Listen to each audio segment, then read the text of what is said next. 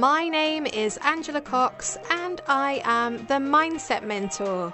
And this is the Mindset Mentor Meets podcast. Now, my aim is to discover and share the secrets of success. You'll hear engaging and uplifting interviews with business leaders at the top of their game, all primed to deliver bucketfuls of value and inspiration. We'll bring practical tips, success strategies, and golden nuggets of motivation to help you unleash your absolute potential. Now, please do like, share, and leave a review if you love this podcast. It really does help others to find us. Thanks for listening, and let's jump in now and meet this week's fabulous guest. My guest today is Peter Zorn. Now, Peter lives in Australia and leads the Global Business Service APAC Centre of Competence for IBM. Before this, he did a 10 year stint with Deutsche Bank as Managing Director of Organisa- Organisation Transformation. Now, I met Peter 10 years ago after sending him an email with the heading, I want to work for you. And he graciously replied and invited me for lunch. It was there that I realised what an magnificent storyteller Peter is, and he also wore amazing cufflinks. I can't wait to chat to him today. He's over in Australia. It's evening there, it's morning here in the UK. Peter, it's an absolute joy to have you on the show. How are you? I'm very well, Angela. Thank you. You've made me blush a little bit. That's always a good thing, Peter. Now, we are in lockdown, and you're in lockdown over there in the sunshine. You've just shown me your view over Sydney Harbour, which is stunning. How are you managing in lockdown, first of all? Well, I will say surprisingly well. It was a little difficult to start because I am quite an extrovert and I get my energy off of other people. And while I often work from home, I, you know, I often do emails or, you know, the standard things and prepare some presentations, but I'm not used to having to collaborate using virtual tools, having to keep the energy levels up of the teams who are located all over the country or the region. So it's interesting because I said to some of my team just the other day, in the beginning, I found it extremely difficult then I started to make a transition to use probably the tools and things that we have more effectively. And now I'm actually finding I'm as excited logging on in the morning to do daily stand ups via WebEx or whatever uh, as I am in the office. So I've adjusted to this new norm quite well. You're through the change curve and loving it now. yes it helps to have the view of Sydney Harbour as well. But uh, oh, but no, it seriously, it's a, it's it's it's been a a very interesting transition, and I would have to say personally, for somebody who's been in you know financial services for over thirty years, I have transformed myself and the way I work, and actually enjoy it now. So that propensity to learn and to continuously evolve yourself it, it it's actually worked. That is say. amazing to hear, and it's a really positive way to look at it as well. It's that learning period is difficult, isn't it? The adjustment, and then yes. you come through that, and it feels good. Yes, so I'm pleased you... to hear that you're coping well. I am indeed. And and we always start this podcast, Peter, with what I like to call the shake your pom poms moment. So this is about you celebrating your successes and setting us up for this success mindset that we're keen to delve into a little bit more. So I'm wondering if you can share with me your three proudest moments. Hmm. Okay, I am gonna. I've got a, a few different ideas here. I'm going to start with the first one. That is, uh, I was about 22, 23 years old, and it has to do with something that set me up on what I call my global journey which I am by no means finished with. But I went to university uh, at Fordham in New York, and I went right from university, undergraduate, into graduate school while working um, at JP Morgan Chase. And so I was doing night school, and I remember standing outside of one of the classrooms waiting to go in. And there was a sign there, and it said, Study a, a term of your master's degree in Prague. And without, I don't know how this happened, but without really thinking about it, I thought, that's it. I'm going to Prague for a semester. And I went home that night and remember calling my mother, saying, Mom, I'm going to Prague to study. And she said, Oh, yeah, yes, dear, very nice, whatever. Another one of his you know, ideas that he has. And lo and behold, within about two weeks, I had organized to take a leave of absence from work. I had organized to you know, sublet my apartment, all of that, because this was in about March and the, the term was going to start in June. So there I went, having never been to Prague, having not knowing really what to expect, leaving my job, albeit for three months, and it was going to be there when I came back. But it was really interesting. My boss, as I was leaving, she said to me, She's like, What an amazing opportunity. She said, Just so you know, we never expect to see you back here again. Wow. And it was as if she knew that there was like a bird who was just waiting to fly. And travel has always been a passion of mine. So I go over to Prague. I'm in the middle of the semester. And I thought to myself, do you know what? I'm not going back. I'm going to finish over here because there was a, a master's program there that you could continue on with. And I called my dad, said, Dad, I'm, I'm not, I'm not going to come back. I'm going to finish my schooling here. I think my dad was, he was okay with it as long as I got my degree because that was yeah. the most important thing to dad. Get that master's degree. yeah, get the badge. Education was always very important to him. And as this is it, it's all about you, know, you make your own luck, but sometimes some things have to happen for the luck to, to be there. And this was in the just you know the very early 90s. The wall had just come down, and JP Morgan Chase was about to open a rep office in Prague, and they said, "Well, if you'd like, we would be very happy to have you work with us here while you do your studies." Lo and behold, I had a job within you know two months of arriving in Prague, back with the same employer. I graduate, thinking what to do, where to go, and you'll recall that the whole Russia and Soviet Union became independent a little bit after Central Europe and the wall. And I got tapped on the shoulder and said, "We are going to open a full-blown branch and, and you know every kind of business line in Moscow. Would you like to go to Russia?" So I was like, yes, I had never been to Moscow. My grandmother thought, oh my goodness, you you you you've left us forever. You're going back to this, you know, going to the Soviet oh. Union the family was, um, I think, a mixture of proud and shocked. I didn't quite know uh-huh. what to make of it. But when I look back on it, I think, my goodness, the, some of the biggest decisions of my life weren't ones that you hem and haw about, should I, shouldn't I, whatever. Something just tells you it's right. And when you, you have that feeling, a gut instinct in your heart, you just have to go for it. So I am eternally, well, I guess, proud, grateful, thankful that I followed my passion, which was get on that plane, get over there, get my education, start traveling. Because from the, the Prague to Moscow trajectory, everything else in my life has fallen in place after that. It, it's probably worth noting that I've lived in 15 countries in my life wow. and relocated 18 times because Sydney, this is my second time, and Singapore, I've done three times. So that started me on that trajectory.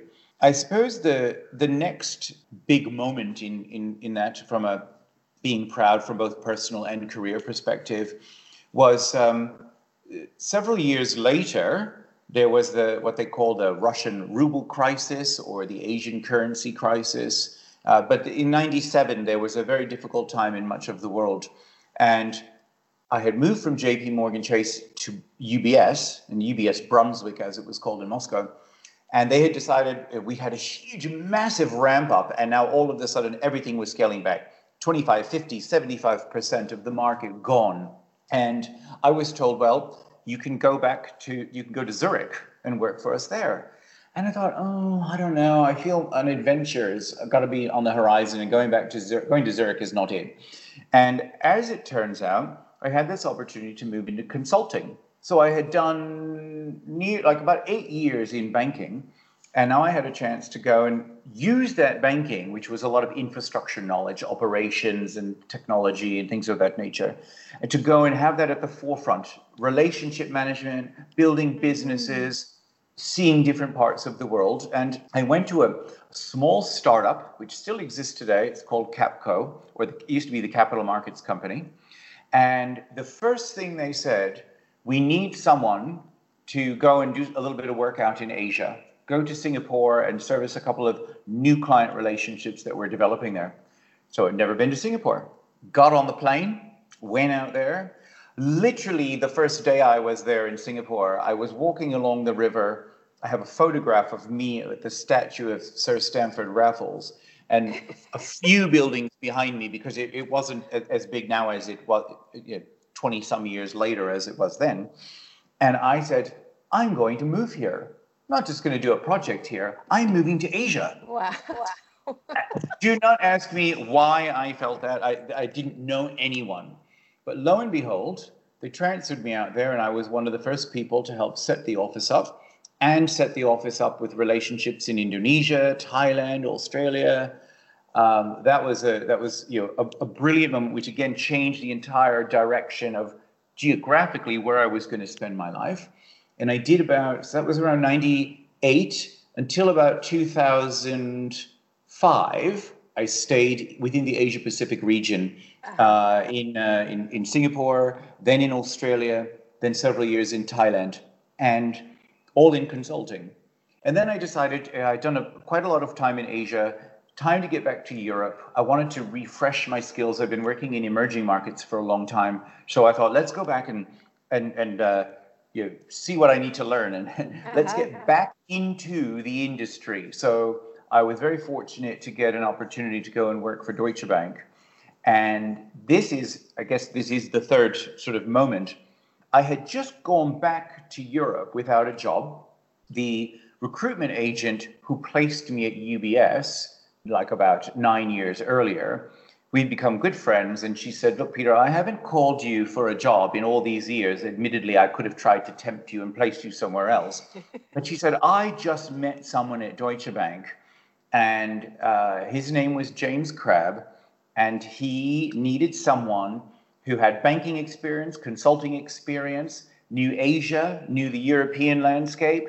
Um, was was willing to you know sort of get stuck in and go out there to Asia, and this time to Japan, to um, manage some large programs and also remediate some issues they were having. And now I had just come back to Europe. I'd been there about seven, eight months.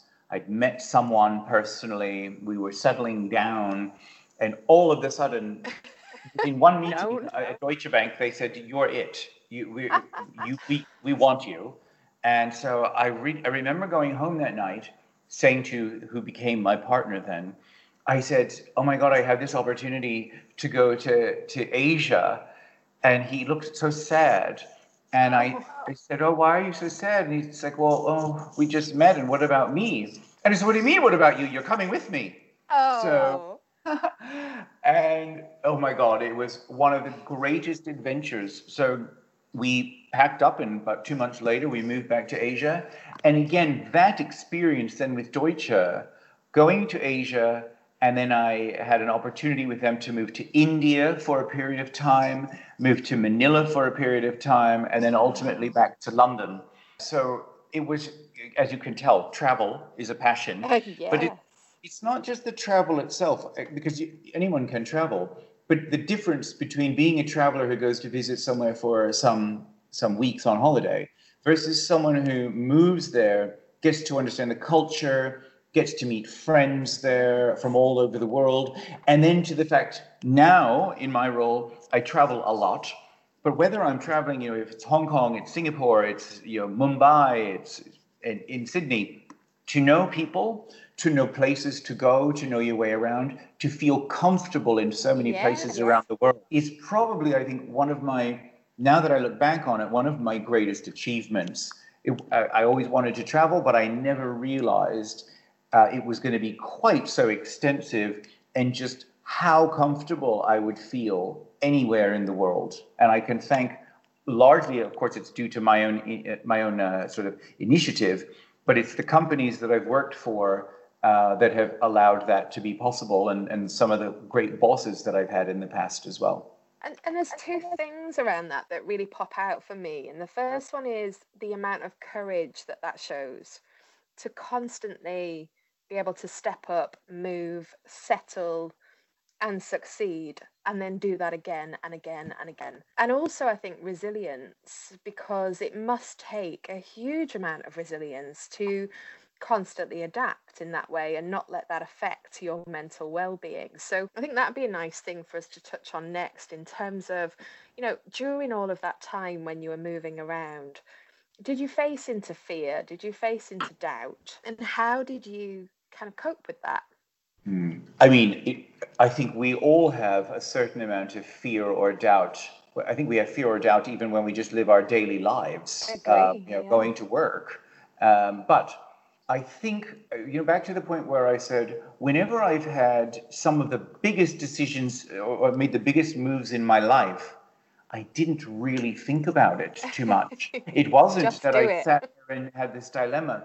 And I can say that on many occasions where I have had doubts or dilemmas or wondered and sat, sat back and pined about over ideas that actually I knew already the answer, that, that it wasn't right because when you know something's right, it's very similar in a relationship.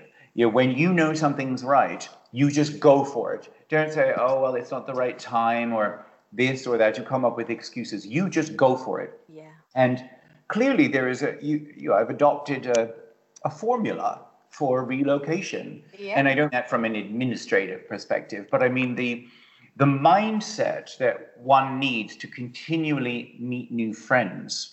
And this is something that I, I I talked to a lot of my friends about back in the UK, which is, I guess, what I would consider real home, permanent home, is that many people, you, of course, you have friends you went to school with and friends you sort of started out your career with, but so often then you get busy with families and you, you, know, you uh-huh. marry or you have a partner and then you have kids and schools and all of that, and you have your friends from the past, but we are all evolving constantly. So I always say, ask yourself, when was the last time you made some new friends? And where you made the friends based on a common interest. Like, of course, all my friends make new friends. They're like, oh, yeah, this person and that person. And I said, let me guess, they're parents from your children's school. Like, yeah. And I'm like, of course. I'm talking about you. Look a little bit selfishly and think about what are your interests and your passions. So there is that formula of you you have to push yourself out there and don't expect people to come calling you. You if you meet someone, you have to call them. You have to be a little bit eager and aggressive to bring these people into your life. And it certainly has done a, I think a fantastic job for me in terms of resiliency and adaptability. You know that whole it was you know you had the IQ and then you had EQ and now. I call it the AQ, the adaptability quotient. Ah. And it is so important that we continue to push ourselves to grow. It's you can call it a, a continuous learning mindset. Call it a you know it's a it's a continual development of yourself because what that does to the neurons in your brain is incredible. And when you don't do it, you realize you, you people say, "Oh, I'm I'm a bit bored, or I'm feeling stale, or stagnant, or whatever." It's because we're not pushing ourselves. I, this this wonderful phrase of you have to step out of the comfort zone and mm. go where the mm. masses do not, because that's the only place the great things happen. And I think that's been, for me, wonderful advice in my career and, and, and in my life, because that's how I've got to move to all these places, meet all these amazing people. Mm. And as I continue to learn every single day from clients, from colleagues, continue to have that, that propensity and eagerness to learn. That that to me is something that makes me happy, and I think it's one of those sort of secrets in life. Because if yes. you stop learning, you stop living, in my opinion. Well, let's talk about that. But but first of all, the, what you've just described there is kind of the key to solving loneliness. So many of the people I meet are in this dilemma where they're successful, They've got a great career. Many of them have even got people at home that they live with, and yet they feel lonely because they don't have the connectivity that they crave. And what you're saying there is it's about you actually going out there, finding it, and working hard to make it happen, to maintain it, to create it almost. You've got to put yes. the effort in. You absolutely do. And and and you know, it, certainly it does take energy. So mm-hmm. I'm not you know this as I say, these people don't just come to you. You you, you have to go out and make this yes. happen. And so when people say, "Yeah, but how?" and I say, "Well, so what are your interests? What are your passions? You know, mine personally would be uh, certainly it's travel, as you've already discovered. It would be photography. I'm a huge um, Bikram yoga aficionado. It's like I do oh. it almost every day when we're allowed to, and um, so I meet people. I have met people through photography classes and, and, and photography schools I've gone through. I meet this, a lot of the same people at Bikram Yoga, where I, I, I, socialize with now. And again, they're in every city around the world, so that's a great place to go. But it's funny, I or sad. I talk to some people. I'm like, so tell me about your interests, and I get sort of this blank stare. And I'm like, well, what are you passionate about? And okay, of course, some people, hopefully, they say, oh, my children or whatever. But they're like, oh, you know, between work and my commute, and then I got to look after the kids and I'm exhausted, uh-huh. I often say to people, at some point, you have to put yourself first, at least for a little while in a day. It, it could be a half an hour, an hour, um, but you've got to find something, or on the weekend, get your partner to take the kids or whatever. Find time for you so that you can go and, and, and, you know, and pursue some sort of interest where you're going to meet like minded people. And also on that note, it's funny because I said I, I, we're all tired. Everybody gets tired. But honestly, when I look at the health and well-being of people around me in my office, or you know, just just the general population of people who are my age, which are um, let's just say youthful, middle-aged, um, the diet, the diet and exercise that people have are quite often appalling. And I say that because I see what people eat for lunch at work the sandwiches and the pastas and all of this. And we wonder why at two or three o'clock in the afternoon, people are sort of slumped down at their desk. You see people, you know, they're all surfing the web and they're off to get a chocolate bar and another coffee and spike their insulin and adrenaline and whatever because they're not eating properly and they're not looking after themselves with the right level of fitness. So clearly for me, when I have to be on a plane every week, when I have to be in client meetings every day, when I have to, you know, do all the things that we all have to do, like, you know, shop for food and whatever. That all takes energy.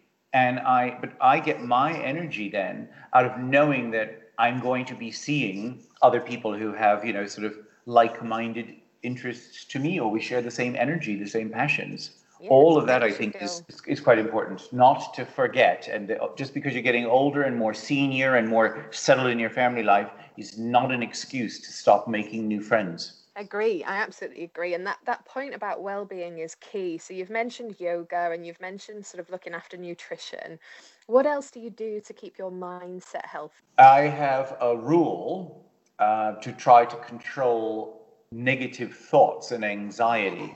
So yes, you're absolutely right. I, I yoga and fitness, anything that gets the heart rate up helps the mind. The diet and making sure you're getting the right foods and I also take some supplements. I, I, take you know multivitamins and some other you know things that are supposed to be good for you. The jury's out on whether it works or not, but even if it's a placebo effect, it works we'll for try. me. but I have this. Uh, I call it. I, I, I time box my worries. So I have a probably a window of about 15 minutes a day where I will allow myself to just go into uh, you know the thoughts of uh, anything that's worrying me. It could be it could be uh, elderly parents. It could be anything, work issues, personal issues, whatever. A time when I allow myself to sit down with a, a cup of tea or a glass of wine or whatever, and I will have about 15 minutes where I'll I'll let my thoughts go anywhere and I'll wallow in it if I want to. Uh-huh. Then time's up. Time's up. Move on.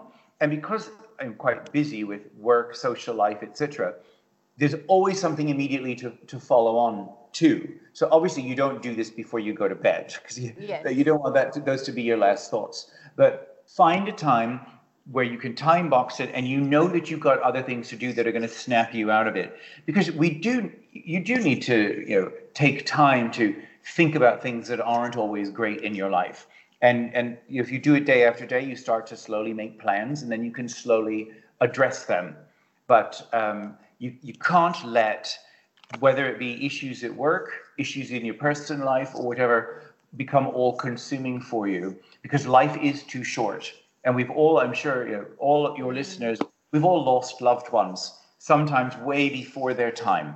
Mm. And so you, you just have to look at a few of those examples to think, my goodness, in the scheme of life, whatever X is at work or Y is in a, in a personal life, it can't be all that bad. And even sometimes I know we all have to deal with some very tragic things, but we're alive and yes. you have one life to live. So make sure that you're not spending your time with you know all of these worries consuming you because it is true. I'm a huge believer that you attract the thoughts you have. Oh, so most certainly. We need to have those positive thoughts, give that positive energy out, and you know make sure that you know when you're dealing with your people at work or personal life or wherever that you're not taking these things out on them.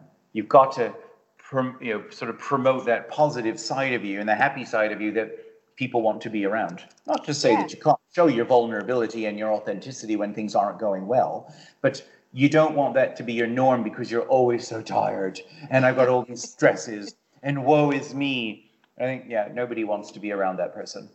Yeah, and you're so not woe is me. I mean, you know, you are just you give me goosebumps, Peter, because you are so positive and your messages are so crisp and you can latch onto them and, and what you're saying is really accessible. Now mm. you've just been talking about kind of, you know, the the difficult things that can happen and how that can shape us. So in terms of adversity, there must have been times, I'm sure, throughout your life when you faced that how has that made you the person that you are today? Mm. Oh yes, absolutely. I mean, we all face adversity. I think it's a it's a very simple sort of uh, mindset. It's not simple maybe to achieve, but it's simple to understand in terms of a mindset issue that you are the only person who is in control of what happens to you. I always call it, if, if I think about adversity um, in, in, in the work world, you are the CEO of your career. So, things aren't going well, you better deal with it. We're all going to have bosses from time to time who are jerks. We are all going to have colleagues that you just think, oh God, I can't believe I have to go to a meeting with this person. But you're also going to have bosses who are amazing, colleagues who you love, places to work which inspire you. And so knowing that, and knowing that you know nobody is is in a position forever, or even most nowadays in a company forever. So understand the fact that if something's bothering you, a person, a situation, you, you just don't like where you are for whatever reason, you are the only person who can change that. Now, you might not be able to change it tomorrow. We all need jobs, we need income, we need we have to go to work, uh, we have to deal with people, and sometimes for extended periods of time that, quite frankly, just annoy us. But only you can change that. So, from my perspective, I've had some difficult times, perhaps around you know diversity and inclusion issues that have mm-hmm. impacted uh-huh. me, around um, other sort of hierarchical things that have existed in companies, where I've had to just say, you know what, I will deal with this.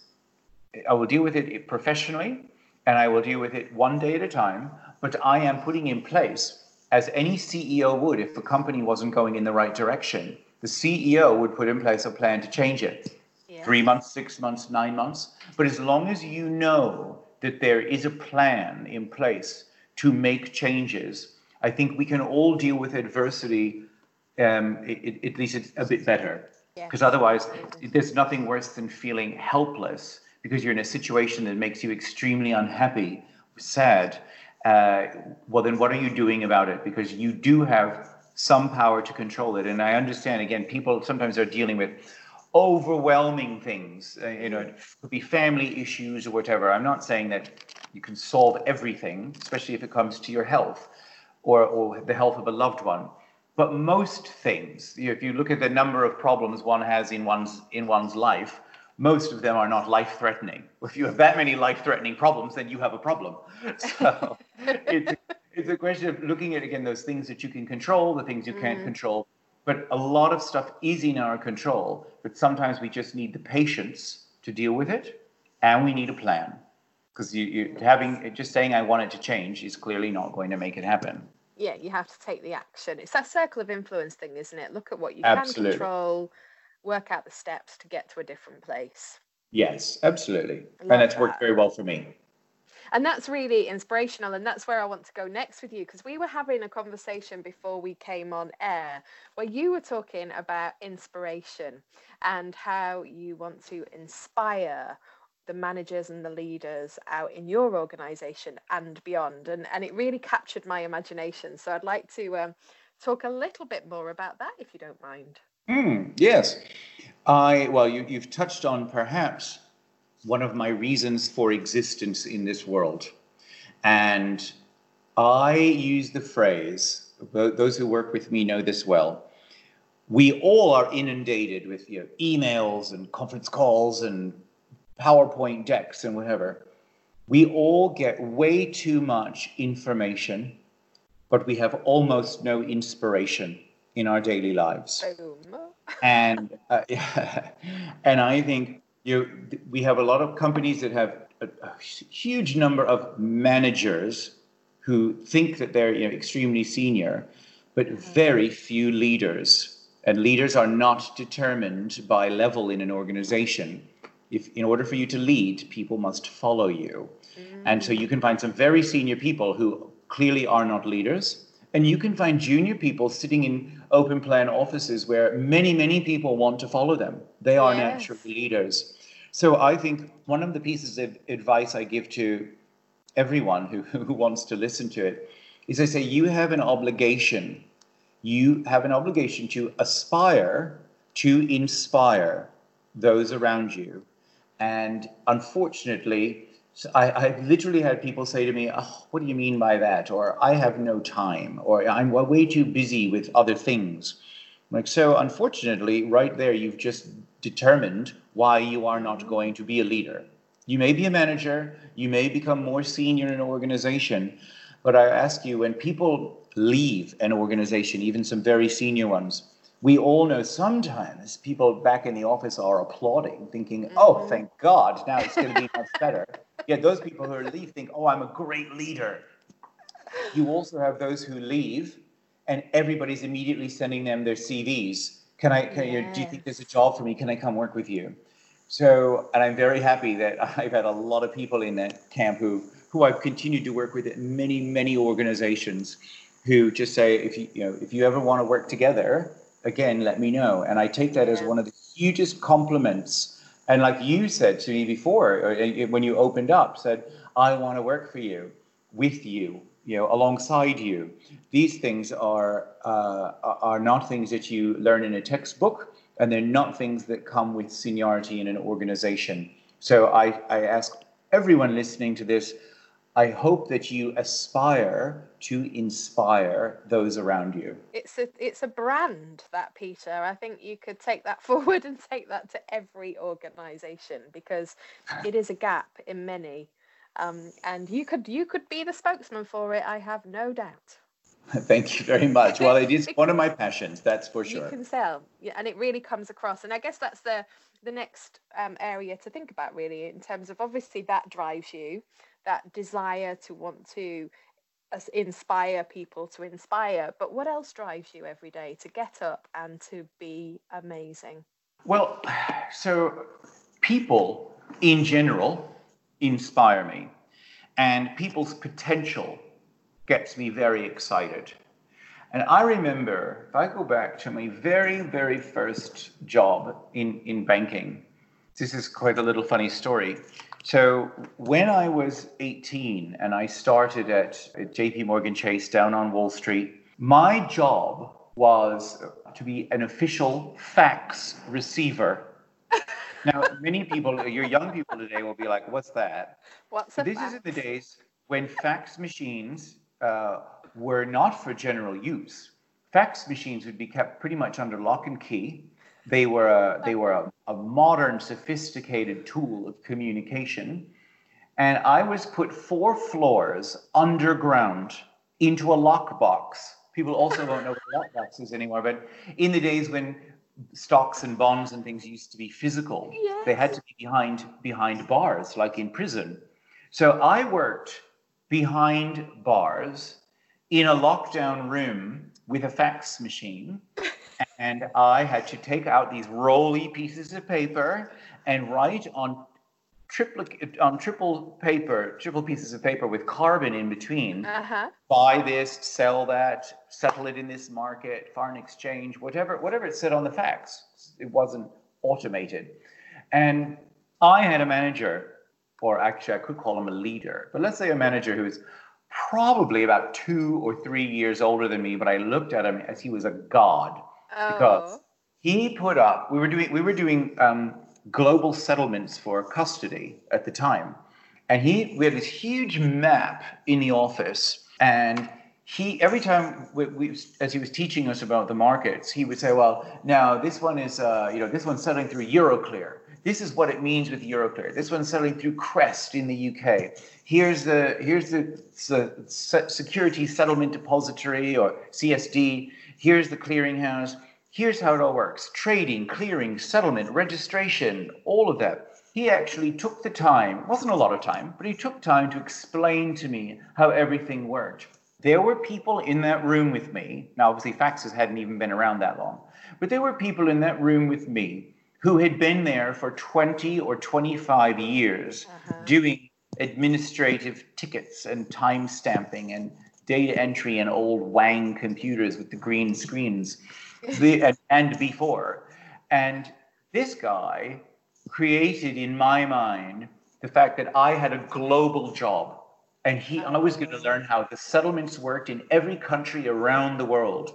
I knew what the Singapore Exchange was or the Hong Kong Exchange or the ASX and all the different markets. I knew about this by the time I was 19 years old.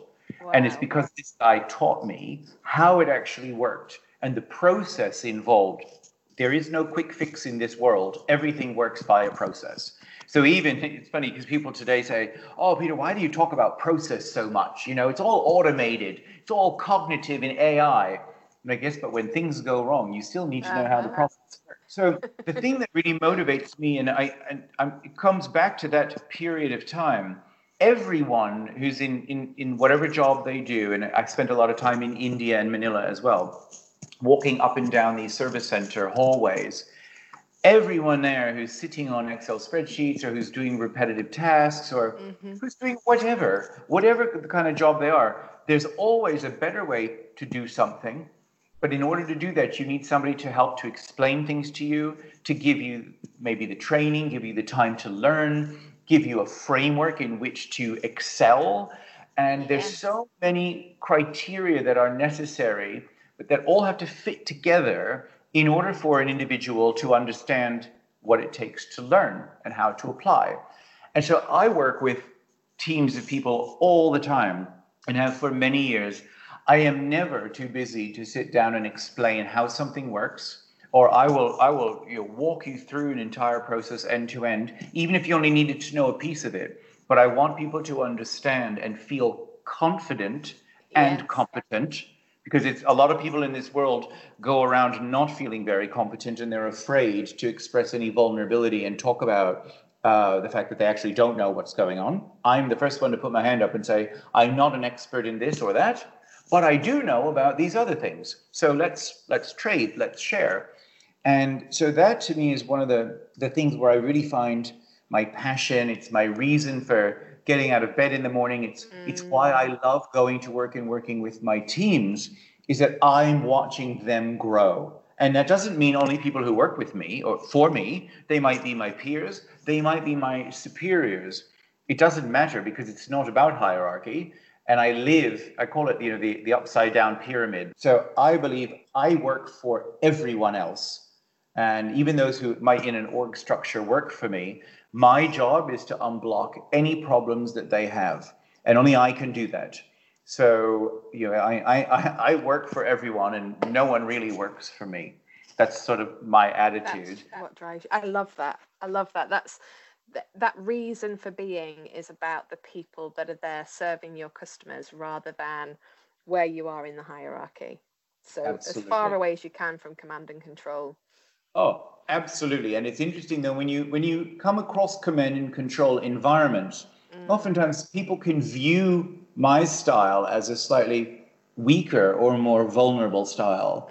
and it's so funny because I look right back at them and I think, oh, I am so sorry um, that you haven't moved on and that you don't see what's coming with the next generation. Yes. The, the, the next generation will not put up with those sorts of command and control environments anymore.